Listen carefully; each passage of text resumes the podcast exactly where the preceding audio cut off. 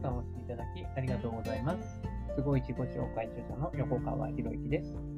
このチャンネルは何者でもない人が人も仕事もお金も引き寄せる何者かに変わるための魅力のヒントをお届けしています。今回の音声もいただいている質問をに対しての回答をしていきます。まあ、今回の主なテーマはリラックスっていうね、テーマですね。リラックス。まあ、僕のリラックス方法っていうのは何かね、えあなたにとってお役に立つんであれば、ぜひ最後まで聞いていただきたいなと思いますし、まあ多分他ではね、他の人は、普通の人は話すことは話さないんで、まあ一つこういうリラックスの方法もあるんだなっていうのをぜひ、えー、まあ、聞いていただけると嬉しいです。ということで早速行くんですけれども、いただいた質問がね、横川さんは趣味でリラックスする方法はありますか？っていうのがね、あったんですけど、まずね、あのリラックス、リラックスできた状態っていうのを、どんな状態なのかっていうのを体験していないといけないんですよ、これ。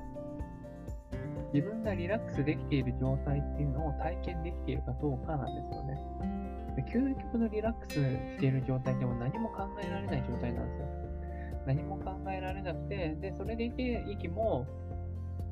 深くて、呼吸も深くて、で、全身の力が抜けているっていう状態がリラックス状態なんですよね。っていう風に僕は定義してるんですよ。で、その状態で、その状態で人に触ったりすると、面白いことが起きるんですよ。人を倒したりすることとか、ね、できちゃったりするんですよね。でそれは何でかっていうと、自分のね、こわばりがないからなんですよね。こわばりがないから、相手に触れるだけで、ね、相手から入ってくるエネルギーを察知して、そしてそのエネルギーと同調して、相手を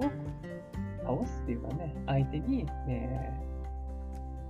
相手がこう、まあ倒すって言い方が一番わかりやすいかもしれないですけどね、相手に寝てもらいたいと思うんだったら寝る、寝かすこともできるし、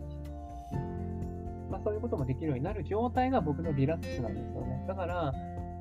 で、相手に触れたときに、相手に触れたときに、相手が、えー、例えば倒れなかったりするってことは、こわばりがあるんですよね。ぶつかり合いがある。ぶつかり合いがあると、相手倒れてくれないんですよ。そうしたときに、倒れてくれないってことは自分の中にぶつかるものがあるから倒れないんだってなるから、リラックスできた状態にはなってないんですよ。だからリラックスできた状態っていうのを自分の中で体感できているか。そして、リラックスできた状態を、それを相手、ね、目の前にいる人に現象として起こせる。面白いもので、自分がリラックスしていると、自分がね、リラックスした状態で相手に触れると、相手もリラックスするんですよ。ということは伝播していくんです、リラックスっていうのは。リラックスっていうのは伝播していく。で、また、そのね、僕から、えー、リラックスを伝播された人が、また次の人をリラックスを伝播させていくっていう、まあ、そういう循環ができたときに、その場にいる人たち全員がリラックスできた状態なんですよね。それを、ね、あの自然とかね、大自然とか行けば、いくらでもできる。大自然とか行った時には、そういう状態を作るのは可能なんですよ。海に行ったりとか、海のビーチでいるんで、まあ、周りがうるさかったらあれなかなか難しいですけどね。プライベートビーチみたいなところでゆっくり、えー、ね、パラソルの下で本を読んでいる状態みたいなね、とか、ね。で、あとは、そうですね、森の中に行って、森の中とか山の上に行ってね、大きく深呼吸した状態っていうのは、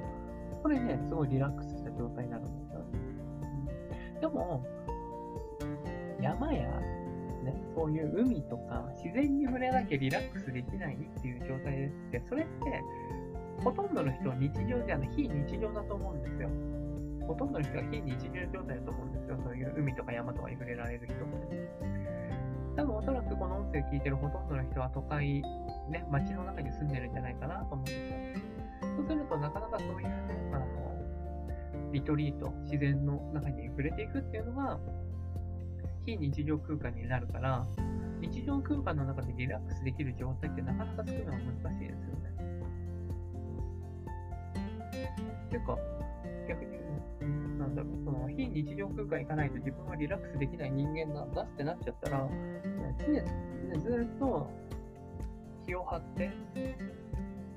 生きていることになるわけですよね。だから緊張して、緊張した状態がずっと続いていることになって、リラックスできない状態になってたそれだったら、ね、もしそんな状態がずっと続いていたら、やっぱりその体にね、不調をきたしたりとか絶対出てくるわけじゃないですか。そうじゃなくて、そうじゃなくて、日常の中でリラックスできる方法ってないのかなって、そっちをまず考えた方がいいかなと思うんですよね。日常の中で自分が触れることによって相手をリラックスできる状態を作ることができるかどうかっていうところを改善できるかどうかなんですけど、まあ今この話をね、してる、この話をしてもね、言葉だけじゃなかなか通じるものじゃないんですよ。だから、体感ワークしてほしいなと思うんですよね。で僕のセミナーとか参加していただくと、その状態を作ることできますから、まあ、ぜひ、なんかね、えー、セミナーやる機会があったら、参加していただけると嬉しいなと思うんですね。体感すれば、あ、これがリラ本当のリラックスの状態なんだなっていうのがわかるんですそれこそ、こう、なんだろう。仕事のこととか考えてしまう状態っていうのは絶対リラックスできてないんですよ。仕事のこともそうだし、人のこともそうだし、自分のことにもそう。何かを考えている、思考している状態っていうのはもうリラックスとはもう程遠い状態になっちゃうんですね。そうではなくて、もう全く思考はしないんですよ。思考しないんだけれども、思考しない状態のリラックスできた状態っていうふうに僕は定義をしてますけどね。だサウナ行った時とかって思考できないんですよ。思考できないんですよ。暑いな、みたいな。思考するとしてもそのぐらいしかできなくて、もっと言うと、本当になんか、すんげえ暑い中、100度ぐらいの暑い中にいて汗を出した後に、ね、キンキンのね、15度からね、10度台の水風呂に入ったら、もうそれだけでもう細胞はびっくりするんですよ。そうすると、もう考えるなんかもできないともう、もう冷たいみたいなね。何かに対して、何か対象物に対して考えることができないで。それで水風呂上がってから、外に出て、外気浴って言うんですけどね。で、外気浴でずっとこう、ぼーっとするんですよね。ぼーっとしている状態っていうのが、一つリラックスできる状態かな。リラックスできてる状態なんですよ、それ。だから、サウナ積極的に行った方がいいですよ。っていうふうに、僕はね、まあ、伝えるわけですよ。でそうしてリラックスできた状態になると、脳疲労っていうのは取れるんですよ。脳ってずっと使ってるから、だから強制的に停止する時間っていうのを設けないといけないんですよね。強制的に停止する時間を設けるために、まあ、例えば瞑想をやるっていうのも手かもしれないですよね。瞑想をやるっていうのも手かもしれないけど、多分ね、瞑想中っていろんなことを思い浮かばません？なかなか僕、瞑想を集中するのすごい難しくて お風呂の中ぐらいでしかできない、お風呂っていうかサウナの中ぐらいしかできないですよね。だから目閉じてずっと考えてると、うんまあ、時間がすごいゆっくり流れるなっていう感じはするんですけどね。だけど、その流れてると同時に頭の中でもう必然的になんか考えちゃうんですよね。まあ、そういうもう思考の癖ができちゃってるから、なかなか瞑想を通じて思考を止めましょうっていうのはそうじゃなくて、ね、そんな瞑想とかしなくても、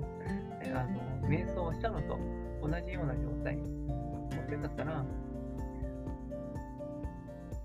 サウナに入ったのと同じような状態って実は作れるんですよ。でも、じゃあなんでサウナに入ったのと同じようなリラックスな状態が作れるのに、サウナ入るんですかって言われるかも、言われると思うんですよ。それは細胞を活性化させるっていう一つの理由があるんですよね。熱いところに入って、そして冷たい水に入ってっていうね。それで細胞活性化するんで、また暑いところに入ることによって汗かくじゃないですか。汗かくことによって、ね、自分の中のいる体内ウイルス、ね、悪い菌とかあるんだったら、その熱によってね、その菌をね、えー、殺すことだって可能なわけです